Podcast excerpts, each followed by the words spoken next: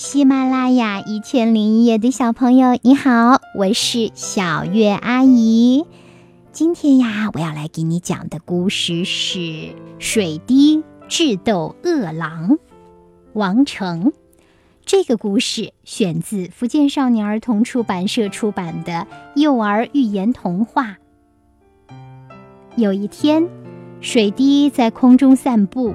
突然看见地上有一只狼正在追赶一只小羊，水滴觉得小羊太可怜了，就下定决心要帮助它。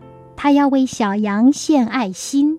水滴对狼说：“你别伤害小羊，不然我就会对你不客气了。”狼说：“就你。”水滴说：“你居然敢挑衅我，我是不会放过你的。我要帮助可怜的小羊。”说着，他叫来许多兄弟一起下起雨来。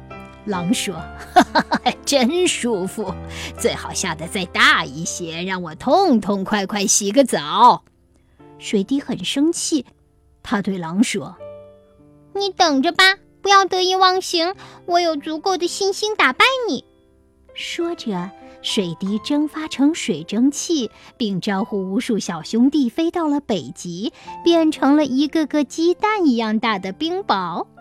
水滴们变成冰雹后，回到草原上，看见那只狼又在追杀小羊，便使劲儿地往狼的头上砸。妈呀！饶了我吧！狼只好放了小羊，连连求饶。他已经招架不住了。祝你有个好梦，晚安，宝贝。